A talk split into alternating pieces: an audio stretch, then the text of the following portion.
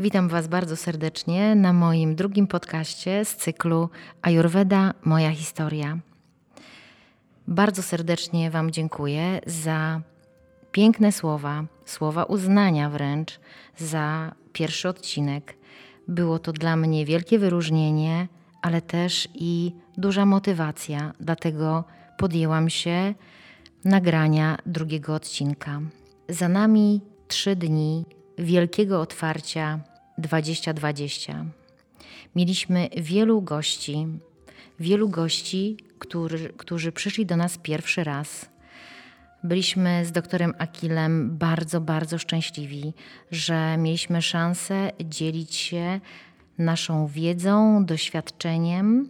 E, doktor Akil, który urodził się w Indiach, który przez lata ajurwedą przesiąkał, edukował się e, w ajurwedzie, skończył studia ajurwedyjskie, miał szansę dzielić się tą wiedzą z osobami, które w Polsce praktykują rehabilitację, wszelkiego rodzaju terapię. I ci, którzy z Ayurvedą nie mają nic wspólnego, ale bardzo, bardzo ich interesuje, chcą zadbać o swoje zdrowie dzięki e, naszym metodom. I to e, bardzo nas uskrzydliło, że nasza praca ma sens. Dostaliśmy bardzo e, dużo pozytywnych e, słów na temat tego, jak nasze e, wnętrze wygląda. W czasie tych trzech dni od samego rana mieliśmy szansę praktykować jogę, medytowaliśmy i ćwiczyliśmy oddech. Mieliśmy szansę również pokazać trzy sztandarowe zabiegi ajurwedyjskie.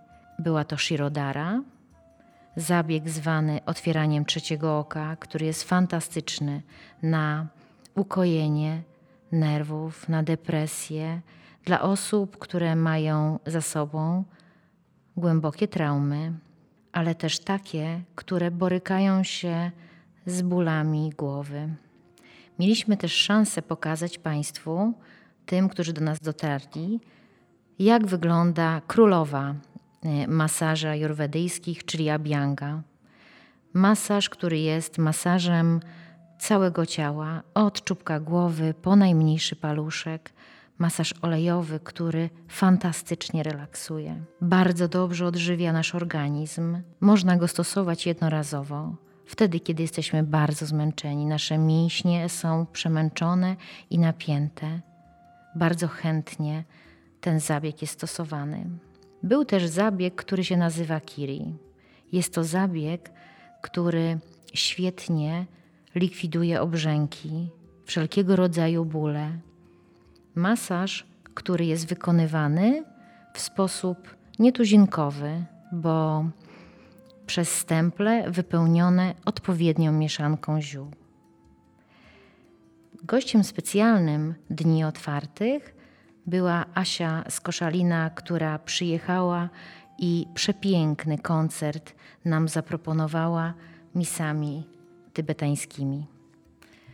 Kochani, dzisiaj chciałabym Wam opowiedzieć o doszy, która się nazywa Wata.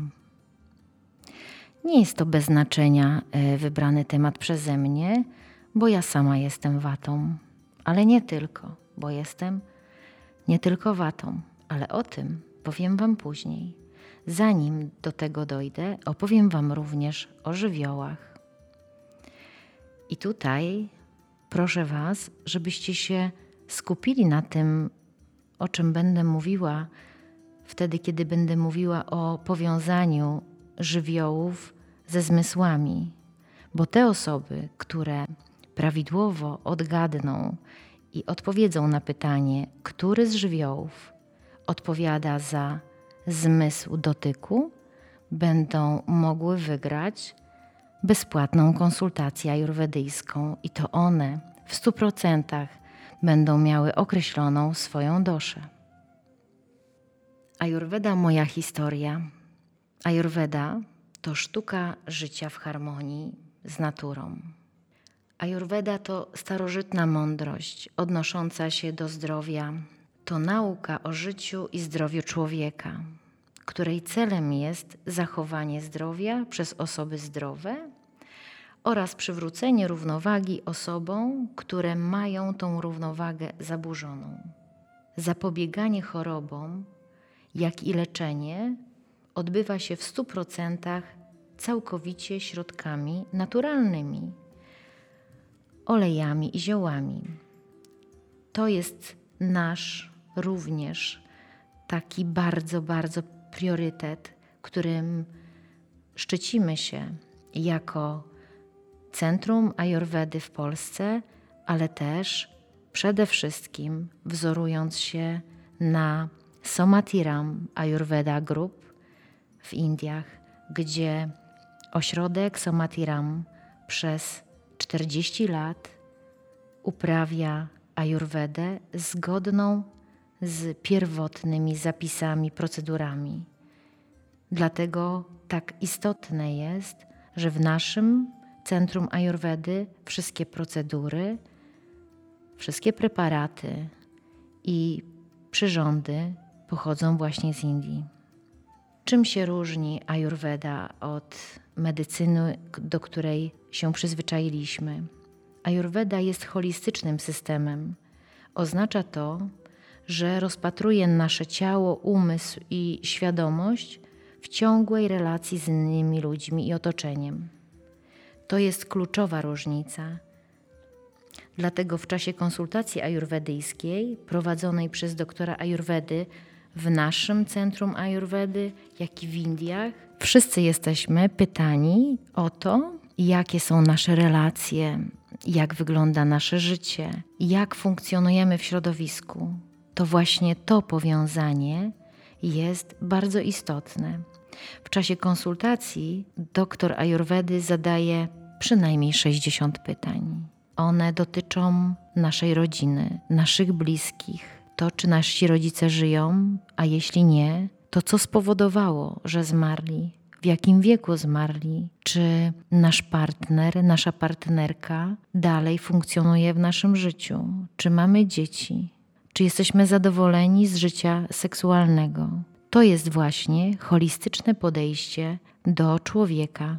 Taka jest właśnie Ayurveda. Po takiej konsultacji otrzymujemy zalecenia dietetyczne, ćwiczenia fizyczne, jak mamy odpoczywać, żeby ten odpoczynek rzeczywiście był wydajny, jak się odprężać, medytować, ćwiczyć oddechowo, jakich ziół używać.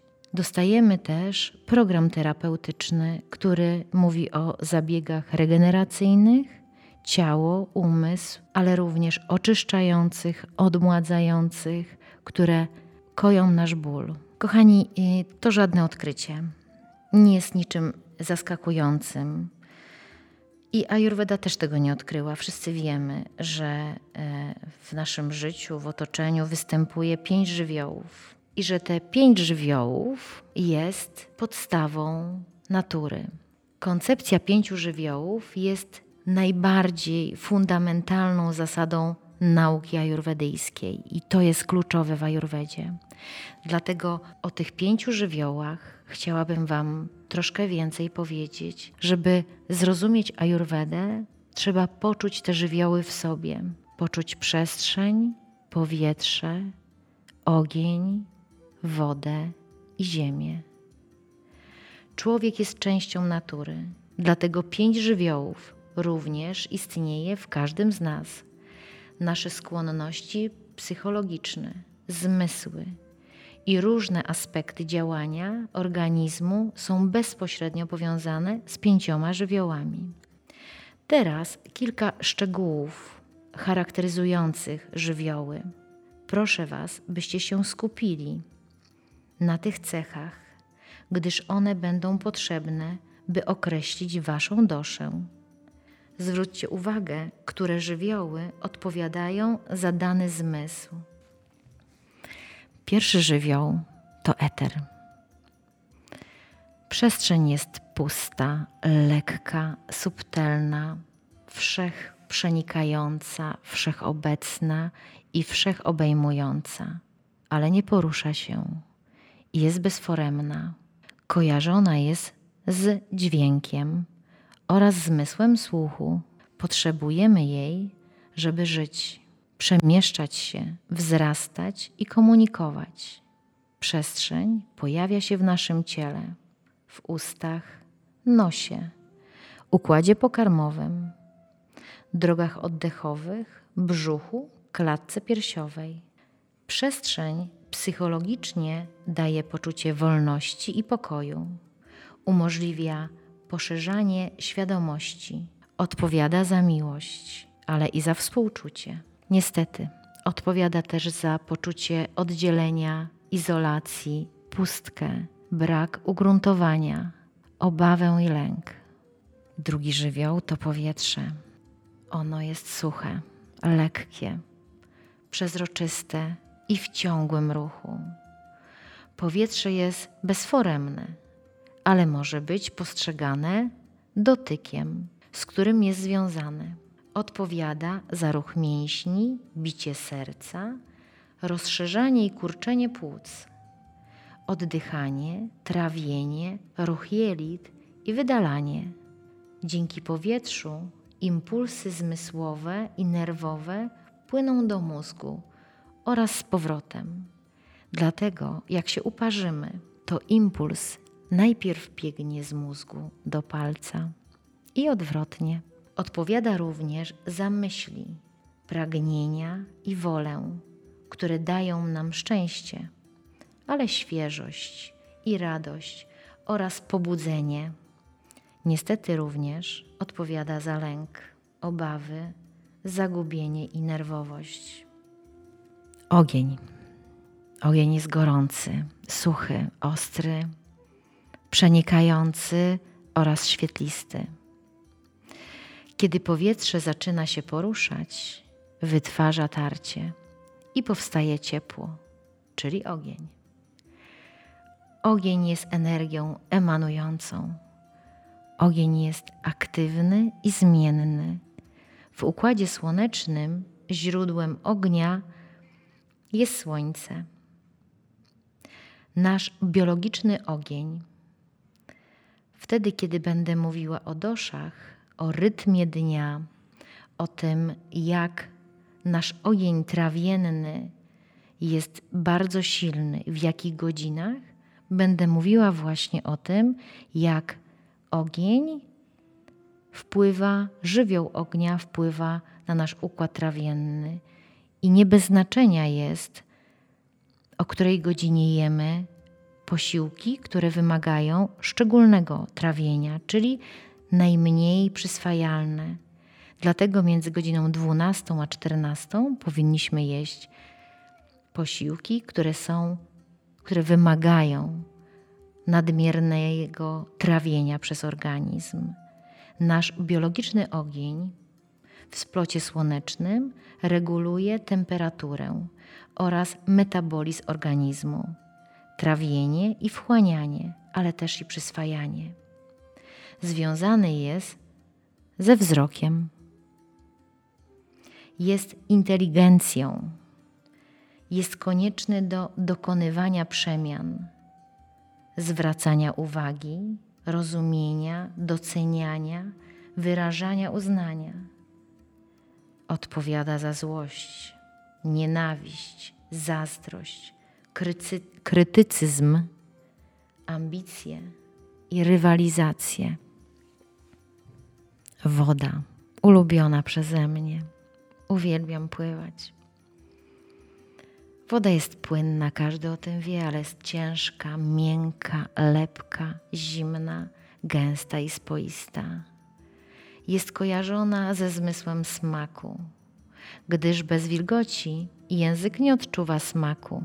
Woda w organizmie istnieje jako osocze, cytoplazma, surowica, ślina, wydzielina z nosa, płyn mózgowo-rdzeniowy, mocz i pot. Jest konieczna do zapewnienia organizmowi odżywienia oraz utrzymania funkcji życiowych, bez niej komórki nie przeżyją. Odpowiada za zadowolenie, za miłość i współczucie. Tworzy pragnienie, obrzęki i otyłość. Ostatni żywioł to ziemia. Ciężka, twarda, nierówna, gęsta. Nie ma określonych wymiarów. Przemieszcza się wolno. Jest najbardziej stałym z żywiołów. Nie jest gorąca ani zimna. Daje ciału siłę i strukturę, ale też i wytrzymałość. Odpowiada za wszystkie stałe struktury organizmu: kości, chrząstki, paznokcie, zęby, włosy, skórę. Ziemia związana jest ze zmysłem węchu. Pobudza przebaczanie, wsparcie, ugruntowanie i wzrastanie. Powoduje przywiązanie, chciwość i przygnębienie. Jej niedobór powoduje uczucie braku ugruntowania. Tych pięć żywiołów tworzy trzy dosze, czyli podstawowe energie, zasady funkcjonalne, które w różnym stopniu obecne są we wszystkim i we wszystkich istotach. Trzy dosze, czyli wata, pita i kafa. Przestrzeń i powietrze tworzą watę. Ogień i woda tworzą pitę, a woda i ziemia tworzą kafę. Trzy dosze regulują działanie psychobiologiczne organizmu. Pita, kafa, wata znajdują się w każdej komórce, tkance i narządzie. Kiedy są w równowadze, tworzą zdrowie. Kiedy ich równowaga jest zaburzona, powstaje choroba. I co to jest zdrowie według Ajurwedy? Zdrowie według Ajurwedy to stan doskonałej równowagi trzech fundamentalnych energii ciała, czyli dosz, tak jak mówiłam, waty, pity i kafy, oraz tak samo ważnej równowagi ciała, umysłu i duszy, czyli świadomości. Te trzy dosze odpowiadają również za różnorodność cech i preferencji człowieka, wywierają wpływ na wszystko, czym jesteśmy i co robimy, począwszy od wyboru pożywienia, po sposoby, po sposoby tworzenia relacji z innymi ludźmi. Zarządzają biologicznym oraz psychologicznym procesem zachodzącym w naszym organizmie, umyśle i świadomości. Regulują tworzenie, utrzymywanie i niszczenie tkanek ciała oraz ich wydalanie. Zarządzają naszymi emocjami Wata, czyli powietrze, działa na poziomie organizmu i jest energią ruchu.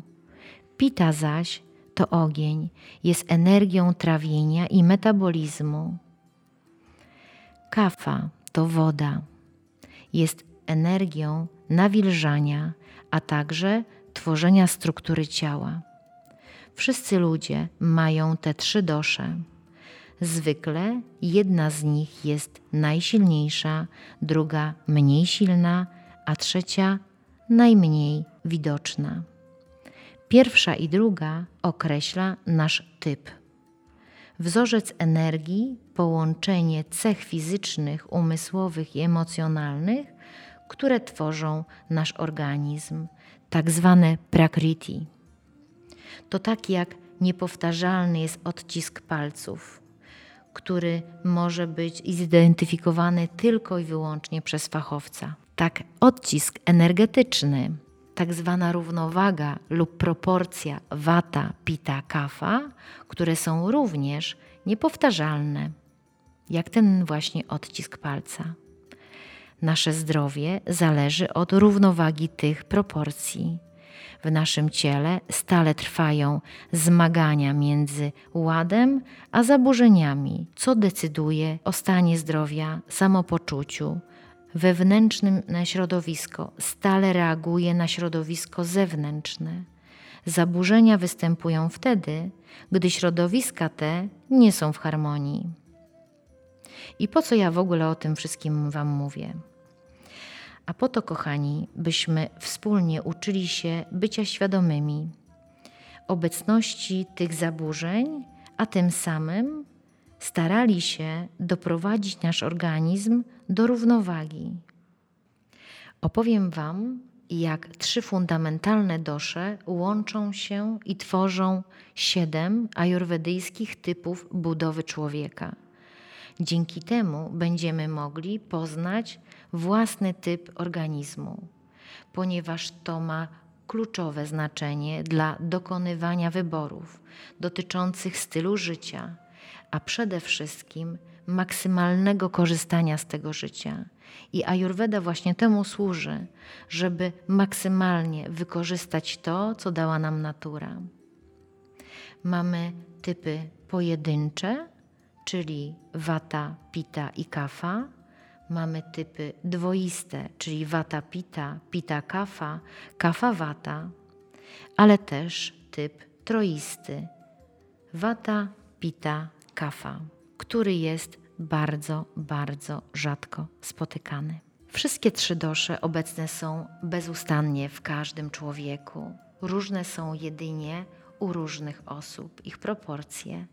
10 osób wata albo kafa pita posiada 10 odmiennych usposobień, jedynych w swoim rodzaju, zestawów, cech i właściwości. W momencie poczęcia u każdego z nas połączenie i proporcja wata, kafa, pita są wyznaczone przez genetykę, dietę, styl życia oraz bieżące emocje rodziców. To jest niebywałe, że chwila, w której jest akt poczęcia, stanowi o tym, kim będziemy, o tym, jaką doszę będziemy mieli w przyszłości. Dosza dominująca u rodzica łączy się i powstaje organizm nowego życia. Przykładowo, jeśli ojciec to osoba o dominującej picie, u matki zaś dominuje wata. Czynnik pita jest silniejszy niż wata, a połączenie następuje w czasie gorącej letniej nocy po zjedzeniu pikantnego posiłku. Wówczas dziecko, które przyjdzie na świat, będzie mieć organizm z dominującą pitą. Jeśli natomiast oboje rodziców wykazują dominującą kafę, a ich dieta jest głównie kafogenna i kochają się w czasie z przewagą jej cech, u ich dziecka dominować będzie kafa. Nieliczni szczęśliwcy rodzą się z organizmem, w którym wszystkie trzy dosze są na tym samym poziomie, co daje im możliwości korzystania z większego dobrego zdrowia i długiego życia, ale to, jak wspominałam wcześniej, zdarza się bardzo, bardzo rzadko. U większości z nas dominuje jednak jedna albo dwie dosze. Kiedy Ayurveda mówi o równowadze doszy, nie wynika to, że ilość wata, kafa i pita występują w równych proporcjach. Oznacza to zachowanie równowagi, z którą zostaliśmy poczęci. Nazywamy to prakriti, czyli natura. Kochani, co ciekawe, nawet proporcjonalne zwiększenie przykład waty i kafy u osoby o tym typie organizmu nie musi oznaczać zdrowie, wręcz odwrotnie. Na nasz organizm bardzo silnie wpływa pogoda, dieta, zmęczenie, stres, emocje, ćwiczenia, ale też ich brak. I stan tego zaburzenia, czyli stan zdrowia poprzez wpływ tych bodźców, nazywamy Vikriti. Celem Ayurvedy jest właśnie przywrócenie równowagi zgodnej z uwarunkowaniami, z którymi się urodziliśmy, czyli prakriti. Wiem, że dużo dzisiaj teorii i że już chcielibyście poznać typ swojego organizmu. Oczywiście, proszę bardzo, rozpocznę od typu wata. Tak jak wspominałam, wata jest moim ulubionym typem, dlatego że między innymi jestem też watą. Osoby wata mają lekkie, elastyczne ciało, zwykle niewielkiej budowy, słabego umięśnienia i z odrobiną tłuszczu, dzięki czemu są raczej szczupłe. Często mają niedowagę. Bywają za wysokie albo za niskie. Ich cechą jest płaska klatka piersiowa i niestety mają mniej siły. Są mniej wytrzymałe. Wielu z nich posiada dość widoczne żyły i mięśnie. Osoby wata, ogólnie rzecz biorąc, charakteryzuje sucha skóra ze skłonnościami do szorstkości. Ich krążenie jest słabe, co powoduje, iż często mają zimne stopy i dłonie. Wata dosza jest zimna, sucha, lekka i w ruchu.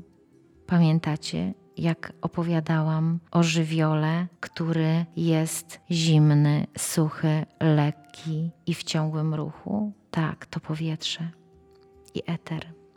To właśnie tworzy watę. Dlatego tak ważne jest, żeby zrozumieć Ayurvedę, żeby określić swoją doszę, żeby móc podążać e, zgodnie ze swoim prakriti, poznać żywioły, dostrzegać je w swoim ciele. Osoby, które są watami, źle się czują w czasie zimnej pogody, zwłaszcza jeśli jest sucho i wietrznie. Zdecydowanie wolą wiosnę i lato. Ja przez lata bardzo dużo podróżowałam po ciepłych krajach i do ciepłych krajów, przepraszam, i to było niesamowite. Czułam się fantastycznie. Tam po prostu było mi bardzo dobrze. Osoby wata cechuje zmienny apetyt, pragnienie i moc trawienia. Przyciągają je potrawy takie jak sałatki i warzywa, ale potrzebują smaków słodkiego, uwielbiam, cierpkiego i słonego. Surowe warzywa raczej zwiększają watę niż ją równoważą, czyli nie jest to dobre. Jeśli warzywa, to gotowane, dla waty oczywiście. Osoby te miewają trudności z trawieniem oraz przyswajaniem substancji pokarmowych. Ja przez lata miałam problem e, z przyswajalnością żelaza. Mówiono mi, że taka moja uroda. Niestety nie była to prawda. Miałam po prostu zaburzoną watę. Dziś nie mam tego problemu i całe szczęście, bo e, moje siły witalne są na odpowiednim poziomie. Jakie mają skłonności? Mają skłonności do oddawania małych ilości moczu. Kał jest twardy, suchy, mały i w niedużych ilościach. Zaparcia to jedna z najczęstszych dolegliwości osób o konstytucji wata.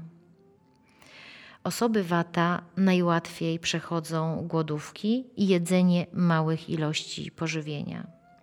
Niestety, powoduje to jednak wzmocnienie waty i może powodować brak równowagi.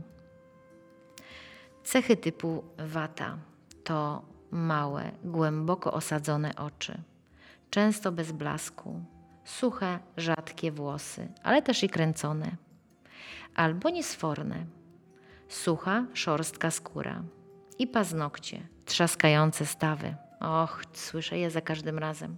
Nierówne albo wystające zęby. Ja kiedyś miałam taką oto historię. Jak byłam mała, wyrosła mi jedynka stała. Oczywiście w drugą stronę, poprzecznie. Tato mój był bardzo, bardzo zaniepokojony. Po wizycie u ortodondy jedynym wariantem było wyrwanie tego zęba i wstawienie mi sztucznego. Wtedy mm, takie sztuczne zęby były pomarańczowe, obrzydliwe. Ale oczywiście, jak to u mnie, jak to u większości wad, ząb, który okazał się stałym, który został wyrwany, ustąpił miejsca drugiemu, prostemu i mam jedynkę prostą. Takie to oto szczęście w moim życiu się pojawiło. Osoby wata chodzą szybko i zawsze się spieszą.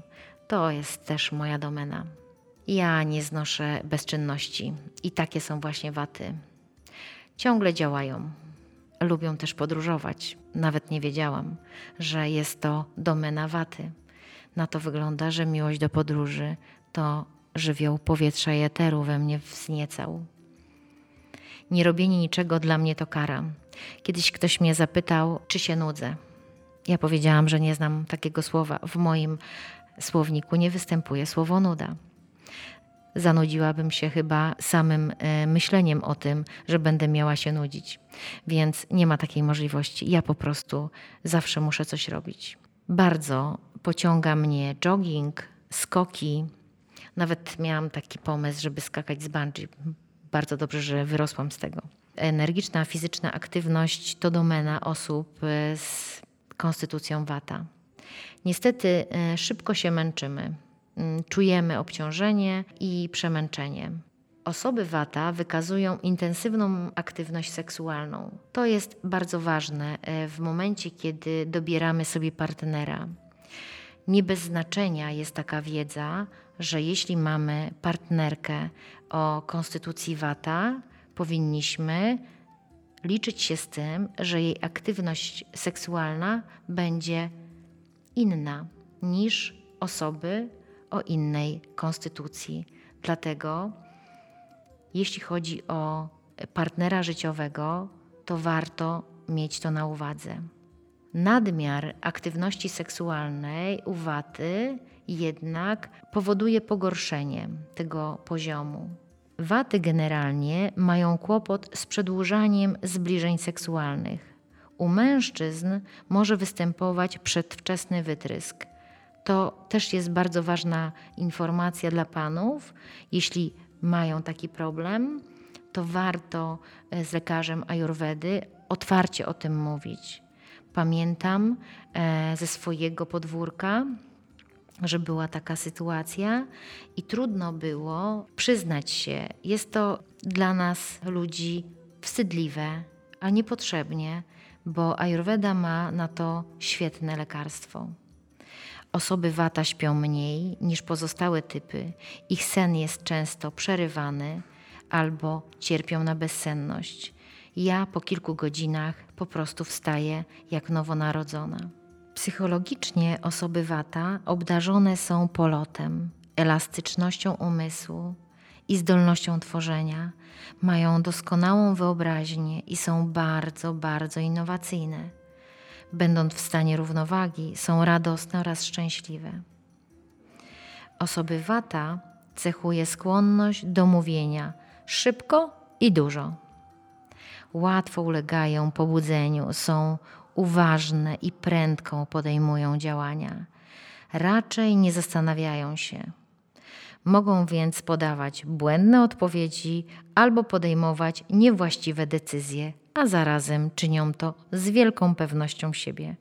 Ostatnio miałam właśnie w sądzie taką sytuację, kiedy kompletnie podawałam rozbieżne y, informacje na temat tego, jak jechałam lewym pasem. Kompletnie nie pamiętałam, wszystko mi się pomieszało, ale wszystko mówiłam jak z nut. Mam nadzieję, że pani sędzia e, będzie łaskawa dla mnie i będzie miała e, poczucie humoru i będzie wiedziała, że żywioł wata, mm, żywioł powietrza i eteru taki po prostu we mnie jest i ja tak ciągle zmieniam te swoje informacje, bo kompletnie nie pamiętam, jak to było rzeczywiście. Osoby wata są raczej kochające, ja taką jestem.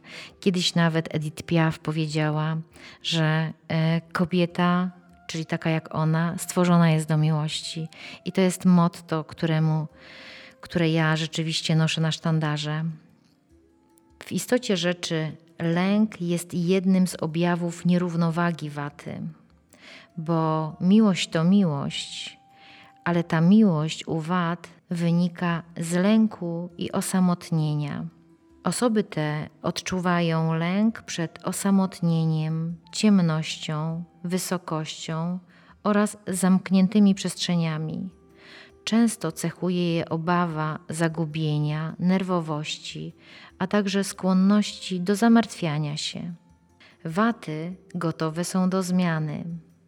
Mają trudności z zachowaniem stabilności i zaangażowania. Dużo uwagi wymagają takie osoby, takie jak ja. Nie wstydzę się. Rzeczywiście bardzo często mówię do osób, które są mi bliskie, że muszą być bardzo uważne na to, jaką atencją mnie obdarzają, bo ja bardzo szybko chowam się, odfruwam i nawet nie wiadomo kiedy znikam. Osoby, które mają konstytucję wata, zmieniają meble non-stop, mieszkania. Ja już też mieszkam w kolejnym miejscu. Pracę. O, tak, w moim życiu wiele rzeczy robiłam z dużą pasją za każdym razem. Natomiast to, co teraz robię, jest moim, moją największą pasją, największą miłością. I dlatego też tak bardzo, bardzo zależy mi na tym, żeby opowiedzieć Wam o Ajurwedzie, o tym, jak ona e, w życiu każdego z nas może świetnie funkcjonować, dzięki której możemy zmienić swoje życie na lepsze, szczęśliwsze. Waty łatwo ulegają znudzeniu. Nie lubią przebywać w jakimś miejscu dłużej niż jeden rok. No, nie myślę, że każda, ale rzeczywiście zmienność to taka domena waty. Osoby wata charakteryzuje brak silnej woli, z czego wynika poczucie rozchwiania oraz braku oparcia. Wyrazistość to jeden z atrybutów wata, dlatego osoby te cechuje czyste myślenie. Mogą nawet być jasnowidzami. Ja chyba nie, ale dużo osób, y, jak pojawiam się na przyjęciu albo pojawiałam, dzieliło się ze mną taką informacją, że wyróżniam się z tłumu, że jestem takim kolorowym ptakiem. Mam nadzieję, że myśleli o mnie w kategorii waty. Dzięki żywemu umysłowi i bujnej wyobraźni, zwykle waty są bardzo uważne i w mig podejmują nowe idee. Mają skłonność do szybkiego zapom e, zapominania. To jest dobre wtedy, kiedy krzywdzimy waty. Niestety dla nich samych nie jest to e, dobre. Ja sama wiem, że pamięć to nie jest coś, czym mogę się chwalić. Jesteśmy waty, pewne siebie i mamy dużo śmiałości. Łatwo zarabiamy pieniądze. Niestety, szybko je wydajemy. Często bardzo impulsywnie, na błahostki. Czasami potrafimy przyjść do domu po prostu z dwoma torbami mało przydatnych rzeczy. Niestety oszczędzanie to nie jest nasza najmocniejsza strona. Nie jesteśmy też dobrymi planistami. Dlatego mamy czasami kryzysy finansowe. Co to jest wata?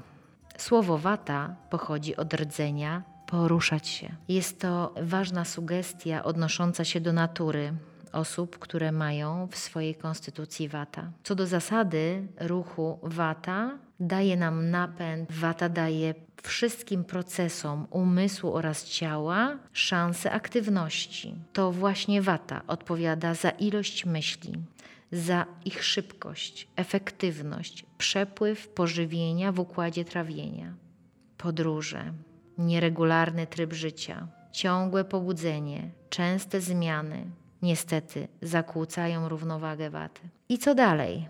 Jeśli wata jest w nierównowadze, mamy zaparcia, jesteśmy osłabione albo osłabieni, możemy mieć artretyzm, zapalenie płuc, nadmiernie suchą skórę, suche usta, włosy, spękane pięty. To jest właśnie efekt niezrównoważonej waty. Miewamy bóle lędźwiowe i to właśnie jest wtedy, kiedy wata jest w nierównowadze. Nadmiar waty powoduje niepokój i hiperaktywność umysłową. Wata dosza zakłócają także hałasy, leki, cukier, kofeina, alkohol podobnie jak wpływ zimnej pogody oraz zimnych potraw. Dlatego wata nie powinna jeść zimnych posiłków. Nadmiar wata to główny czynnik zespołu napięcia przedmiesiączkowego. Kiedy kobieta przed miesiączką miewa zatrzymanie moczu, bóle lędźwiowe, bóle w dole brzucha, skurcze, bóle w mięśniach łydek, bezsenność, oraz emocjonalne odczucia obawy, lęku i zagubienia, jest to również skutek pogorszenia wata dosza. Osoby wata niczym wiatr cechują problemy z osiadaniem w jednym miejscu i ugruntowaniem. Suche, zimne, wietrzne pory jesieni i zimy nasilają i pogarszają watę doszę. Dlatego czasami osoby te potrzebują szczególnej dbałości w zachowaniu równowagi. Powinny ubierać się ciepło i jeść ciepłe, gęste potrawy. ciepłe, wilgotne, lekko oleiste pożywienie. Ma dobroczynne działanie, podobnie jak większość rozgrzewających przypraw. Wskazane są łaźnie parowe. O, to jest coś, co ja uwielbiam. Wchodzę do naszej sauny parowej, która jest ogrzewana liśćmi ziół i ogrzewam się za każdym razem, kiedy na dworze jest nieprzyjemnie, wilgotno albo wietrznie. Nawilżam powietrze i jak jest ogólnie wilgoć na dworze, to jest mi bardzo, bardzo nieprzyjemnie. Kochani, co powinna robić wata, żeby zrównoważyć się? Przede wszystkim powinna dbać o to, żeby było jej ciepło i żeby była spokojna. Waty muszą unikać surowych potraw, zimnych potraw, skrajnie niskich temperatur. Czyli co robimy? Jemy ciepłe potrawy i mocno przyprawiamy. To nie znaczy, że solą oczywiście. Prze e, przestrzegamy regularności oraz ustalonego porządku spraw. Ponieważ mamy tak wiele myśli na minutę, to dla nas taki ustalony porządek, taka próba zharmonizowania naszych myśli i działań bardzo dobrze wpływa na równowagę waty. Kochani, na temat doszywata chciałabym już zakończyć. Proszę Was o to, e, żebyście powiedzieli, czy materiał, który usłyszeliście, jest materiałem Wam przydatnym. Czy ktoś z Was w sobie odnalazł cechy waty. Jeśli chcielibyście, żebym opowiedziała o czymś szczególnym, co Was interesuje, zachęcam do napisania w komentarzu. Bardzo Wam dziękuję i zapraszam do kolejnego odcinka.